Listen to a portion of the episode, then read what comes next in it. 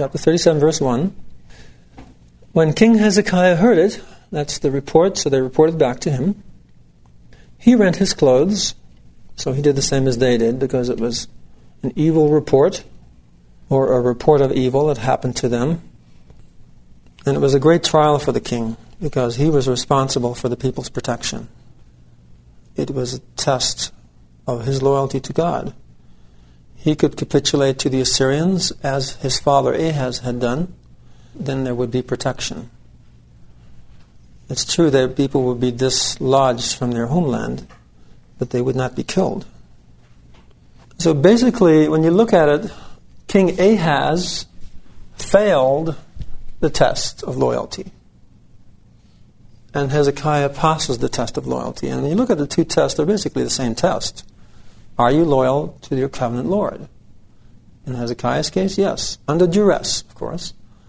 In Ahaz's case, no. And then we see the results in each case.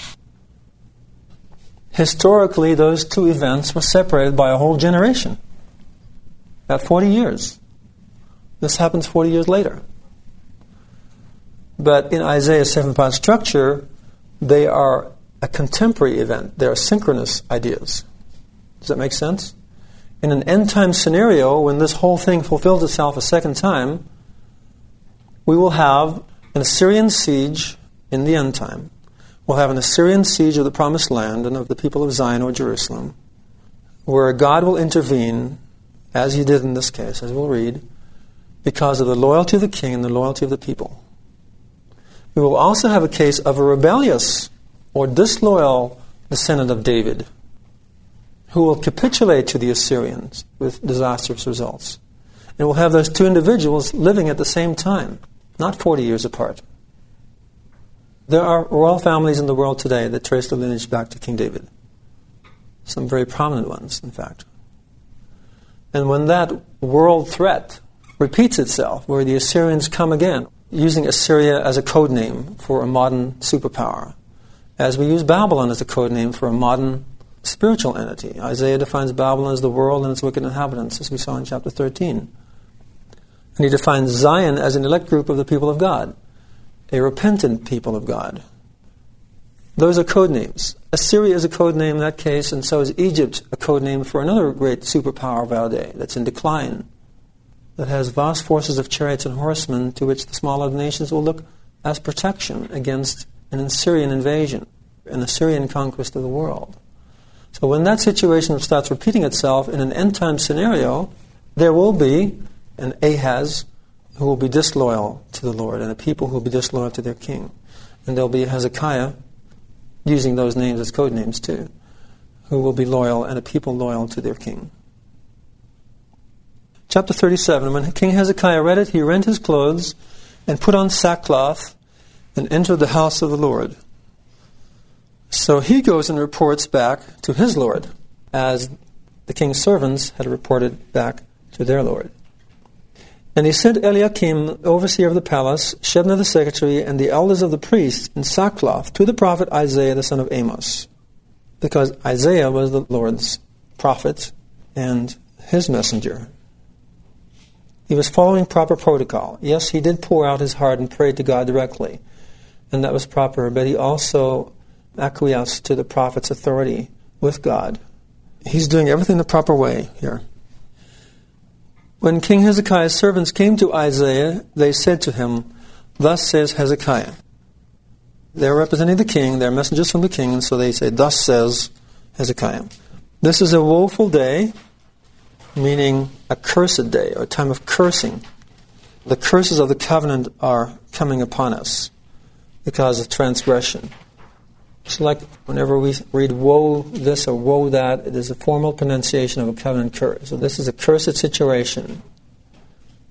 The unfortunate thing is that it was not Hezekiah's fault. It was because of the transgressions of a previous generation.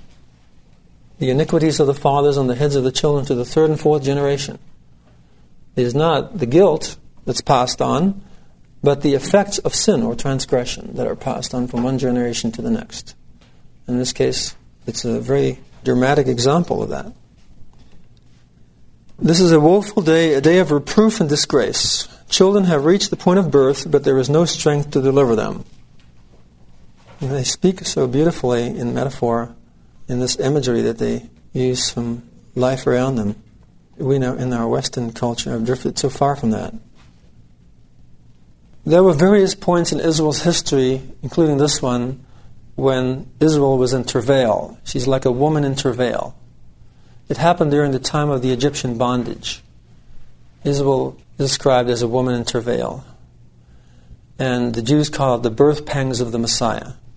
And they regard Hezekiah as a Messiah.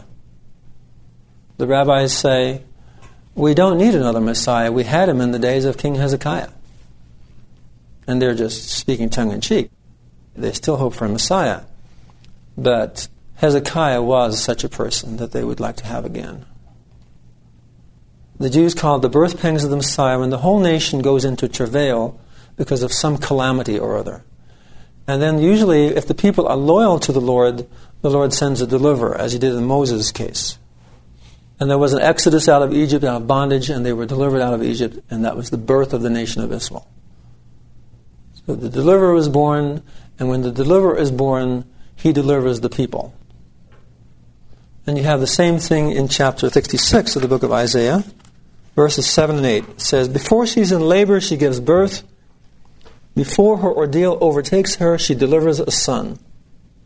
Now, notice the sequence, because in the next verse it talks about a nation being born. Who has heard the like or has seen such things? Can the earth labor but a day and a nation be born at once? For as soon as she was in labor, Zion gave birth to her children.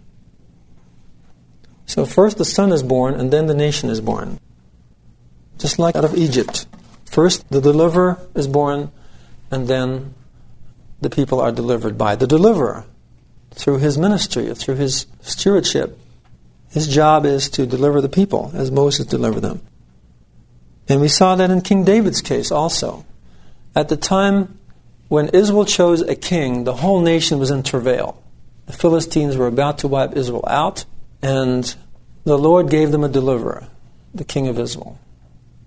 First Saul, and then David. And you often wonder why. Why was Saul? Why, did, why didn't the Lord choose David right off the bat? David was the one who delivered Israel from the Philistines. In fact, David reversed the entire situation where Israel was about to be wiped out. Israel blossomed at that time, and Israel's golden age commenced, and Israel became the world power of the time. King David and King Solomon, his son, were emperors of the ancient Near Eastern world. Now, why Saul?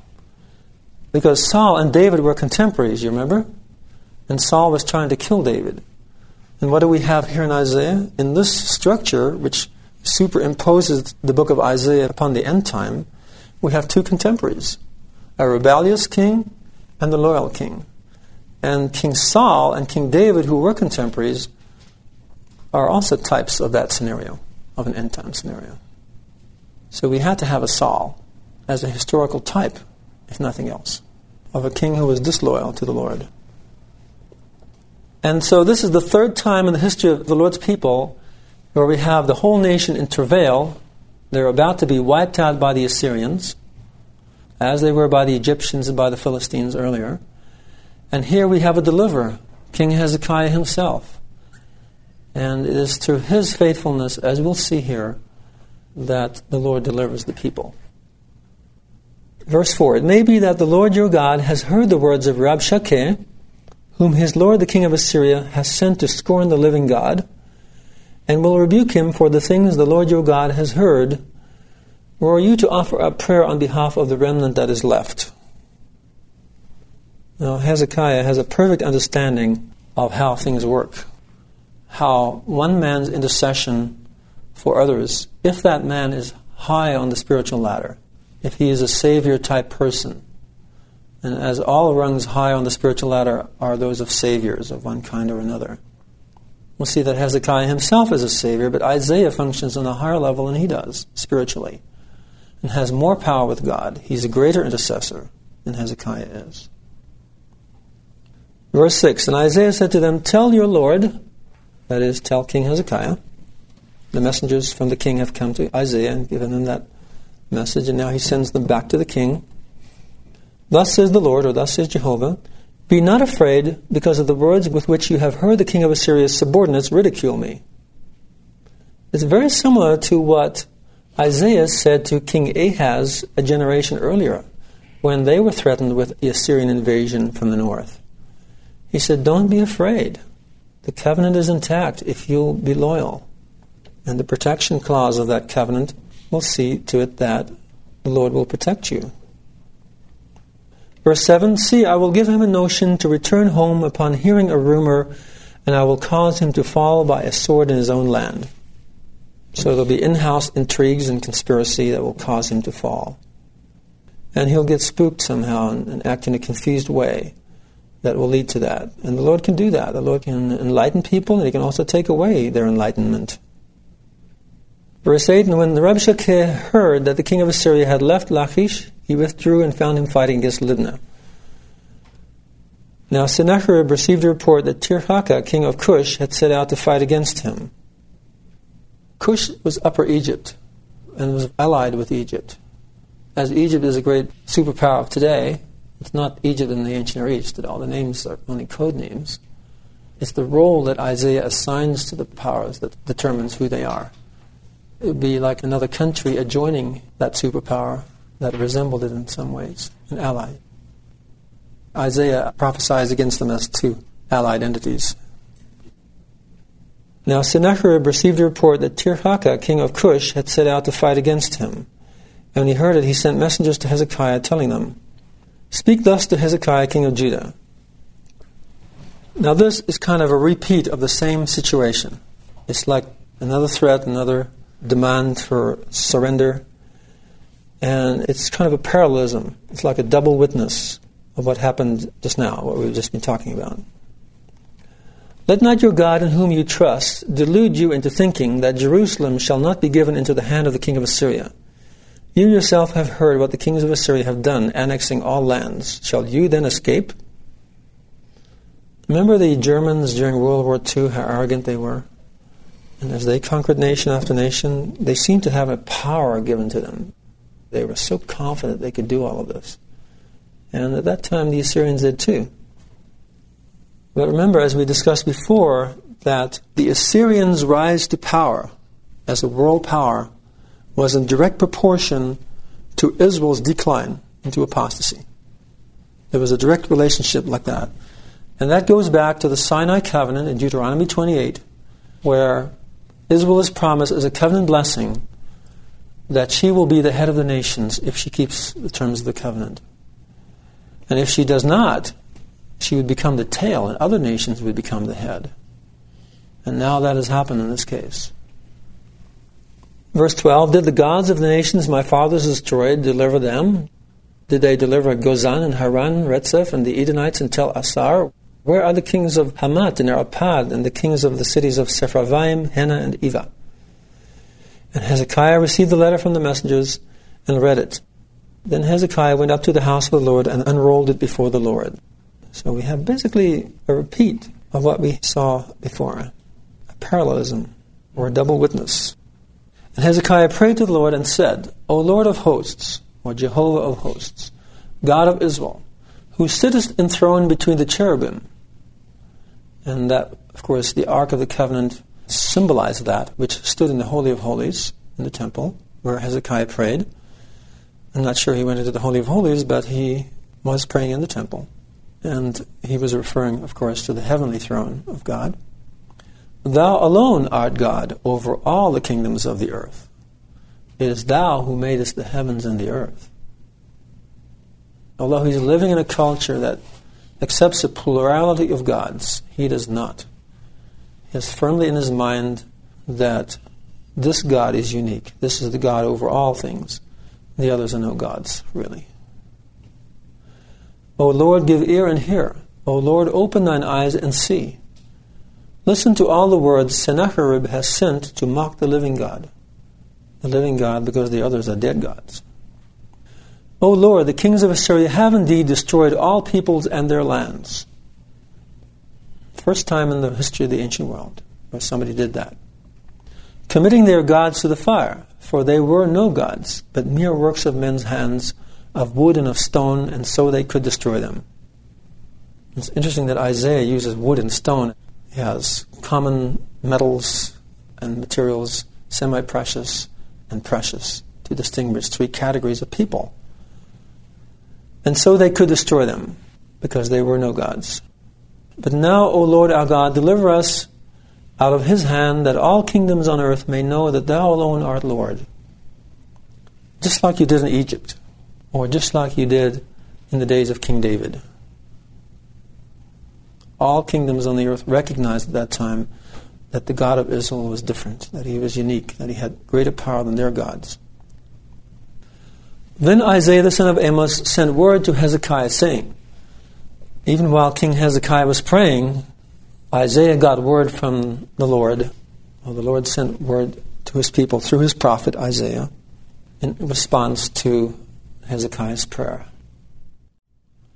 Thus says the Lord, the God of Israel, because you have prayed to me concerning Sennacherib, king of Assyria, this is what the Lord has spoken against him. The virgin daughter of Zion holds you in contempt. She laughs you to scorn. The daughter of Jerusalem shakes her head at you. And just as a woman jilts an unwanted suitor, this guy is trying to date her or trying to go out with her, and she just shrugs him off. And that's what Israel is doing here, or God's people who are symbolized by the virgin daughter of Zion or the daughter of Jerusalem. But those names, Zion and Jerusalem, are used in a special sense by Isaiah. He's the God of Israel, right? In verse 21. But then he starts talking about Zion and Jerusalem in verse 22. So what's the difference? The difference is that in Isaiah's scenario, in Isaiah's theology, there is a spiritual ladder and the category of Zion or Jerusalem is one category that's higher than that of Jacob or Israel. So this verse is saying an awful lot. It's saying that these people are loyal to me. As such, they reject the king of Assyria's overtures. They're not in the mood to capitulate to him at all. They're going to jilt him, shrug him off, laugh him to scorn even, shake their head at him, they're going to reject him and accept me, the Lord, for their husband or for their spouse. In the face of that horrendous pressure that the people are under, it implies that the people have passed the test. The Assyrians have a vast army surrounding the city, or at the city's gates. And in the book, there are two armies there. The king of Assyria has one, and his general has another. And militarily, the Judeans are no match for the Assyrians. The Assyrians have conquered all the nations of the world, or are in the process of doing so. And yet, they don't capitulate to him. They trust in the Lord their God, and they're loyal to their king. So they have passed the test of loyalty, of covenant loyalty to their God. In so doing, they've been valiant in so doing. And so he calls them by these exalted names Zion or Jerusalem, as against Israel or Judea or Jacob. Verse 23 Whom have you mocked and ridiculed? That is, the king of Assyria has mocked and ridiculed.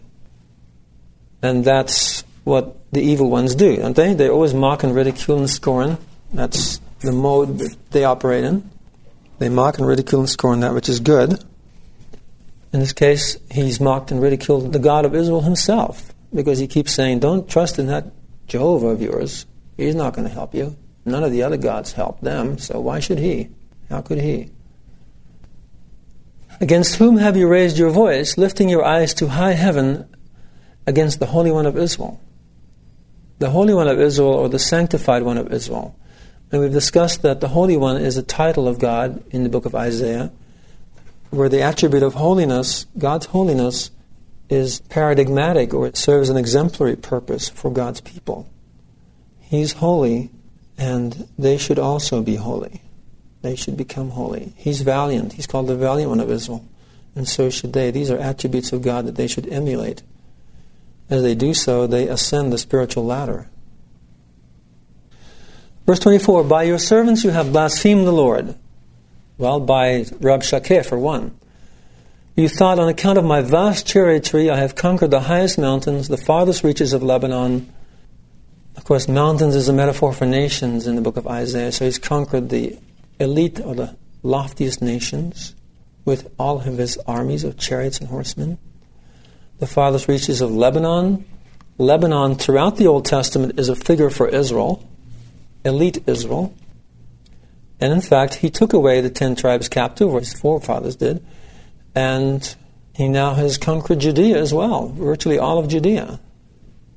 I think there were 42 cities mentioned that in the Assyrian annals that they conquered, that they conquered in Judea. My teacher in Toronto, Professor Roland K. Harrison, I remember him um, talking about the two bears, the two she bears that killed, I think it was 42 children. They tore them to pieces because they were chiding Elisha the prophet, saying, Go up, Baldy, go up, Baldy. Go up means ascend or to progress spiritually. It also means to go up to Jerusalem, or it's sometimes what prophets said to a king, Go up to battle. And so they were mocking Elisha. He called them sons of Belial, which is an interesting term because Belial is a construct of two Hebrew words. Beli means not or without, and Ya'al, which means to ascend. So they were unable to ascend or progress. Ascend means progress in the Old Testament, in Isaiah too. And so they were unable to ascend, that is, unable to go up spiritually. They were condemned to a state of non progression, or under condemnation, in other words, they were damned. Two she bears came and tore those children to pieces. And my professor in Toronto had said that these um, two she bears were types of Assyria and Babylon that would come and destroy the cities of the people of Israel. And in this case, the Assyrians certainly did that. He's boasting here in verse 24 I have felled its tallest cedars, its choicest cypresses. I have reached its loftiest summit, its finest forests. I have dug wells and drunk of foreign waters. With the soles of my feet, I have dried up all Egypt's rivers. Of course, he's speaking in metaphor. The mountains are nations, Lebanon is Israel, cedars are people. As in chapter 10, he's called the axe. In chapter 14, he hews down people like trees. The loftiest summit, of course, is Jerusalem, which was an exalted city. Forests are cities in Isaiah. Isaiah establishes all of these ideas by parallelisms, by synonymous parallelisms, and we've seen quite a few of those already. So he's now boasting that he's actually a conqueror of Egypt as well. Rivers represent rivers of people, and he's already boasting of his conquest of Egypt.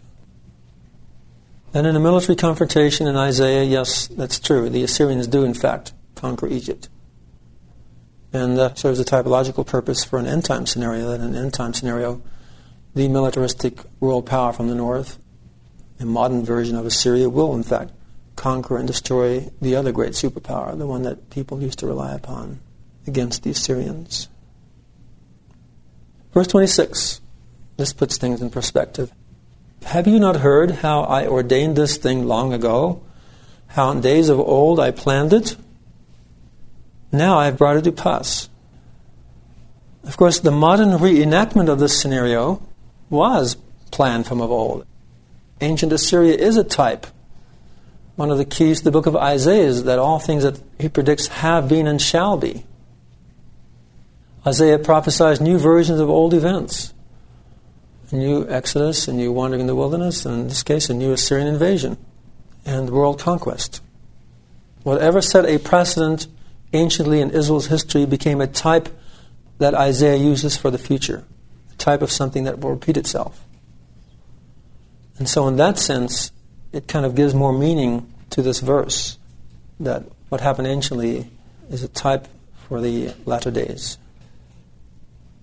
Now I have brought it to pass. You were destined to demolish fortified cities, turning them into heaps of rubble.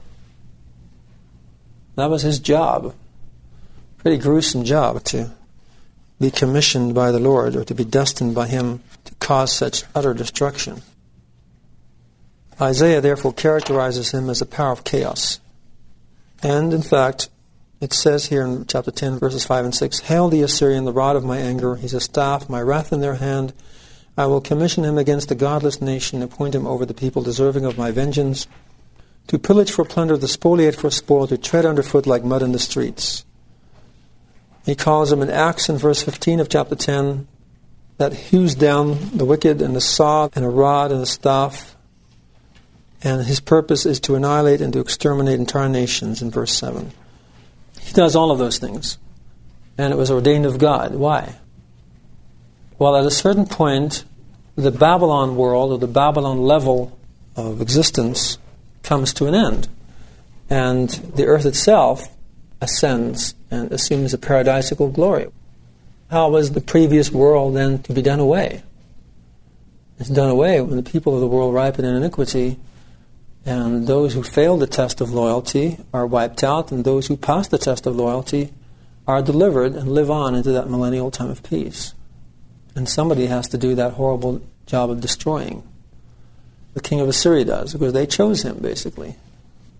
They rejected God and chose him instead.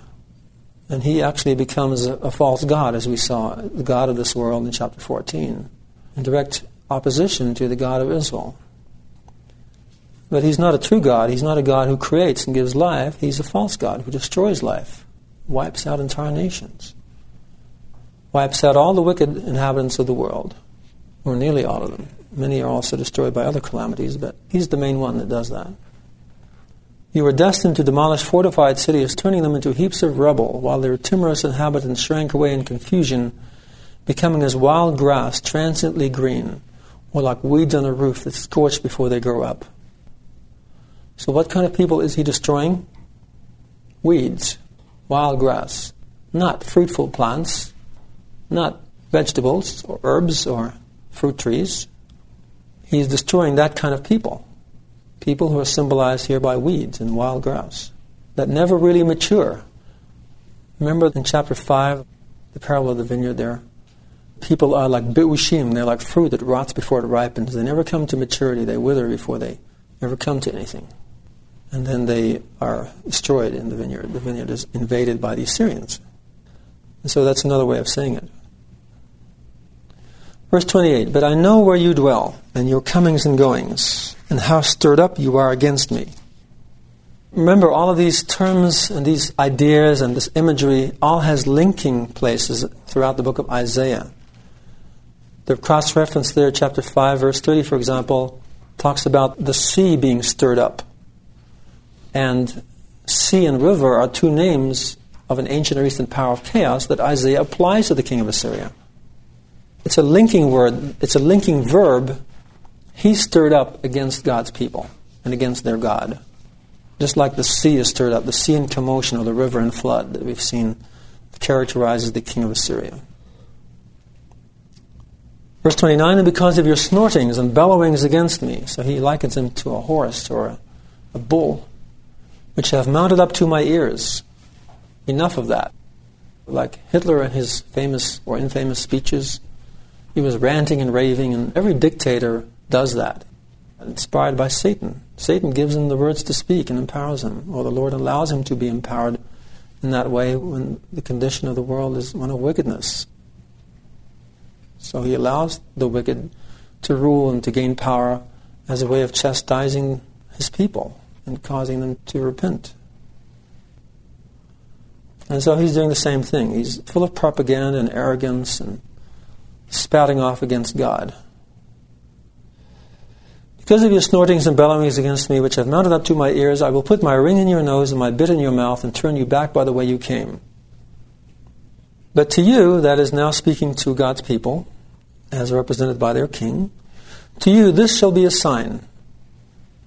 It's interesting that in chapter 7, Isaiah offered King Ahaz a sign from God, and he rejected it. So we have a parallel situation here an Assyrian threat, a loyal people, and a sign that everything's going to be okay. This year, eat what grows wild, and the following year, what springs up of itself. But in the third year, sow and harvest, plant vineyards, and eat their fruit. So there's going to be a time of scarcity. There's going to be a time of upheaval when things won't be normal because of the Assyrian threat. And that threat happens because of the transgressions of the previous generation. So it puts the present generation into an awkward situation or an uncomfortable situation. Is that good or bad? Isn't that unfair?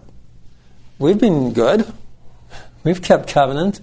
Why should we have to put up with all of that from our forefathers? But whatever situation presents itself can be turned to good. These people are actually reversing the curse. And that's a wonderful thing that you can do. These people have a higher calling or are able to respond to a higher calling. They're able to turn a cursed situation into one of blessing again. And that's not easy. It's much easier to turn a blessed situation into a cursed one. It takes extreme loyalty and valor to be loyal to the Lord in a time of great pressure and crisis. But in so doing, you can turn it around, just like Abraham turned it around from the iniquities of the fathers on the heads of the children to the blessings of the fathers on the heads of the children to the third and fourth generation. Abraham's father was an idolater. He had inherited covenant curses, the famine. He turned it around by his life, and then it became the blessings on the heads of the fathers Abraham, Isaac, Jacob, Joseph to the third and fourth generation.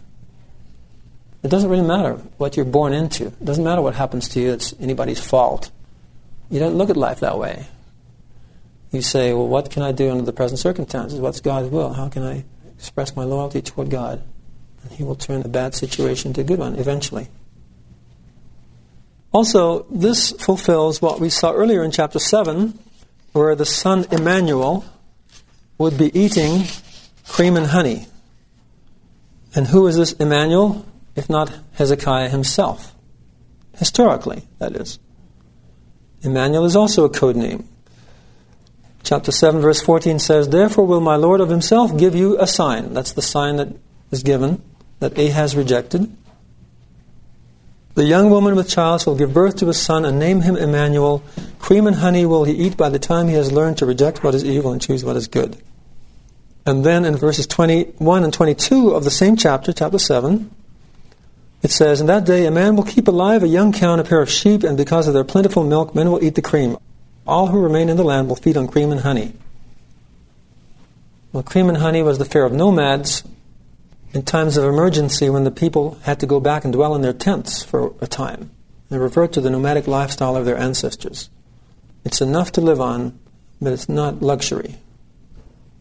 If you didn't have enough to live on, it would be a covenant curse. It would mean that you're guilty. These people are righteous, so they live adequately, they have sufficient for their needs, they have adequate supplies to eat and to drink, but it's a time of emergency. The whole land is going to revert to wilderness because the context here is that the Assyrians are going to come in. The Lord will bring upon you and your people and your father's house a day unlike any since Ephraim broke away from Judea, the day of the king of Assyria, verse 17 of chapter 7. So we have that situation now being fulfilled, as I said earlier, in chapters 36 and 37 and 38. So this is the time of emergency, when things will not be following the norm, when the Assyrians are invading the land, and people will have to rely upon their food storage, and upon things that grow wild, and upon a young cow and a pair of sheep, those animals that we can keep alive during that time. They will provide a little bit here, a little bit there, enough to eat. And how long will this time last? Three years. And that ties in with chapter 20, also, where Isaiah prophesies for three years against Egypt and Cush and it ties in with Babylon's three year lease of time in which to repent. And both of those things imply three years of warning and three years of fulfillment. In the book of Revelation, it's three and a half years. So also in the book of Daniel, but in Isaiah's scenario, it's three years, probably three of the three and a half years. It's the same, basically the same scenario. Isaiah confines it more to three years rather than three and a half.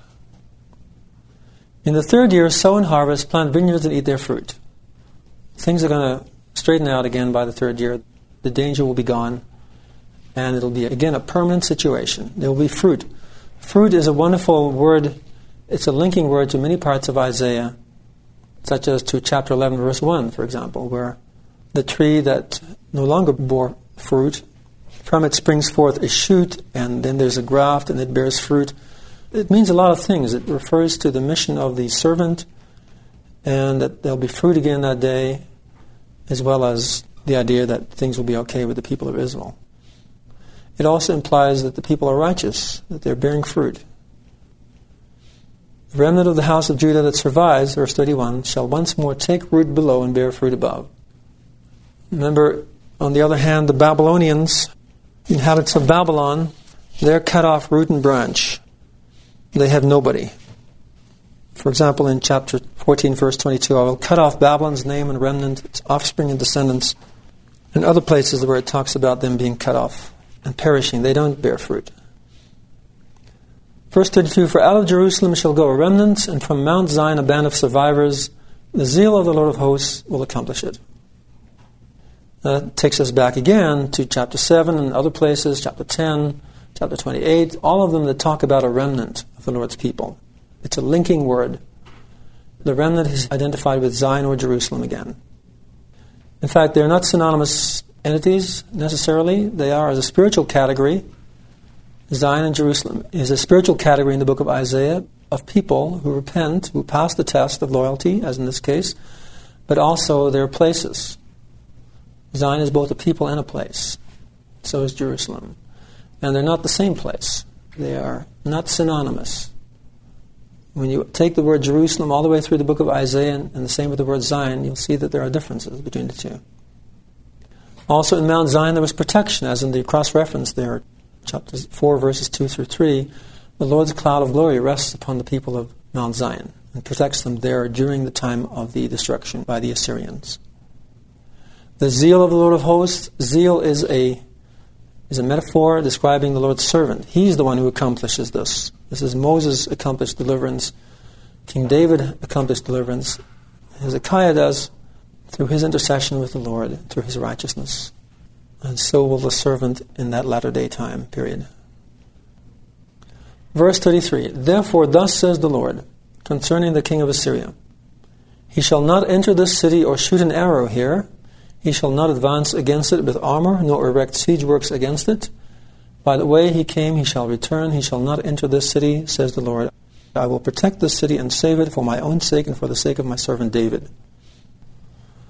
That's in direct disagreement with what Rabshakeh had said. He said, Your God is not able to save you. And here the Lord says, Yes, I will save this city, this people. But it's interesting why he does so. I will protect. The protection comes with covenant keeping, always. There's no protection without covenant keeping. It's a clause in the Lord's covenant. There's a protection clause. And he gives the reason why. For my own sake and for the sake of my servant David. Meaning that both are keeping the terms of the covenant. The Lord does his part when his servant does his part. In this case, it's King Hezekiah. In an end time scenario, it's a latter day David. In King David's own time, it was David himself. And Moses' time, it was Moses. In the Davidic covenant, that's the case. The king stands in for the people, and the king intercedes with God on behalf of the people, as Hezekiah does, to deliver his people. And when the king keeps God's law, and the people keep the king's law, then that protection is assured. Then that protection is in place. He keeps God's law, they keep his law, and then there is divine protection. Never fails. All the way through the scriptures. Wherever you have threats, dangers, and you have that formula, there is protection. It harks back to the terms of the Davidic covenant, the Lord's covenant with King David, and that's what this is referring to for my own sake and for the sake of my servant David.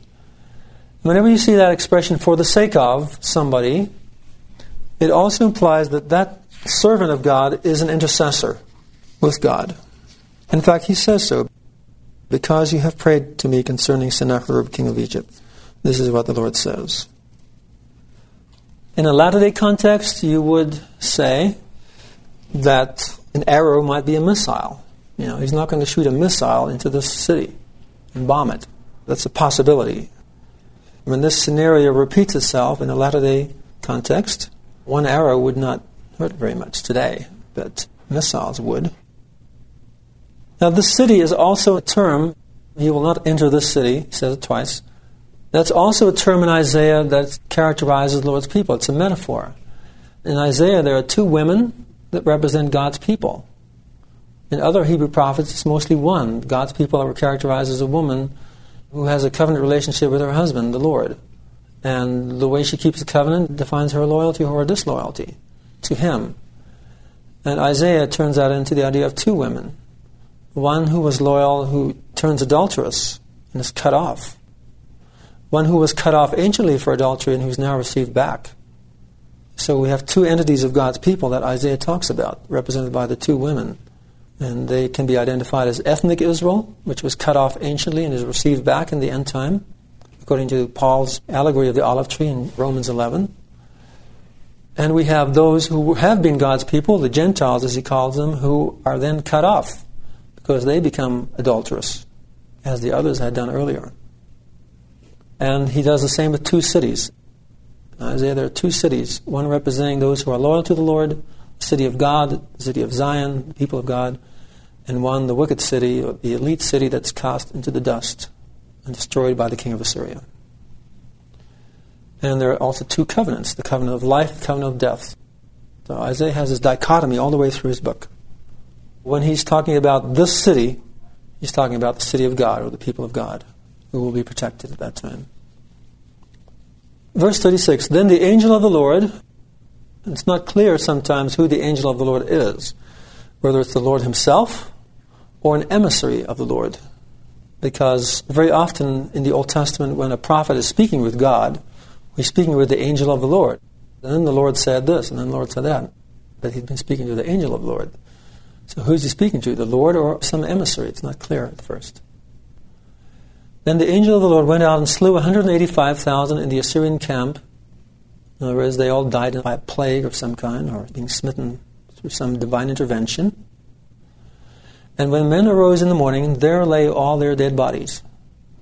Or another way of translating is, when they got up in the morning, they were all dead. And of course, all these men were carrying the spoils of war from throughout the countries that they conquered. And for the labor of burying the corpses, the Israelites, in this case the Judeans, were enriched with the spoils of war. So Sennacherib, king of Assyria, broke camp and withdrew, and he returned to Nineveh where he dwelt. Because basically his power was broken at that time. His huge army was destroyed. And so it will be in the latter days when this scenario repeats itself. That's the Armageddon. That's where this huge army of 200 million men in the book of Revelation will perish. And the 200 million men of the end time are the equivalent of this 185,000 in Isaiah's day. Because in those days, that was a huge army. Just as 200 million would be today, a huge army. And this is actually the historical type of Armageddon. Everything has a type. Everything that happens in the latter days has a type somewhere in the past. Because that's how Isaiah prophesies. That's how all the prophets prophesy. Isaiah prophesies nothing really new is going to happen. The future is a rerun of past events, is a mirror of the past. It's a chiasm of the past sometimes, a chiasm of history. When that destruction happens, that breaks the back of the Assyrian power. And from then on, in the end time scenario, we have the reconquest of the world. The Assyrians have spread out their armies all over the world in all the places that they have conquered. This is Hitler had his garrisons in every nation of the world that he conquered. In so doing, his forces got pretty thinly spread out. And he didn't have the military forces at his disposal for actual battles because he had to maintain all those places that he conquered. Reconquering those places once the main armies are wiped out. In Isaiah, they're wiped out by divine intervention, as in this case, and also in a great military victory, in two distinct ways. Chapters 30 and 31 after those two great armies are destroyed, reconquering the world will be quite easy. And the Lord's servant does that. Cyrus is his type in the book of Isaiah.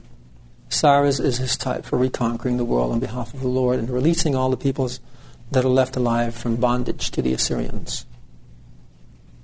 And as he was worshipping in the temple of Nisroch his god, his sons Adrammelech and Sharezer slew him with a sword and fled to the land of Ararat and his son Esarhaddon succeeded him as king. And that was the end of him. Now that's historical. In an end time scenario, I don't know what that would refer to, because in an end time scenario, the Lord's servant, a descendant of David, puts down the king of Assyria like David put down Goliath. It's a David Goliath kind of confrontation. So I don't know where this fits in. But I'm sure it does somewhere because everything in Isaiah has a second fulfillment. There could be another great leader that's involved.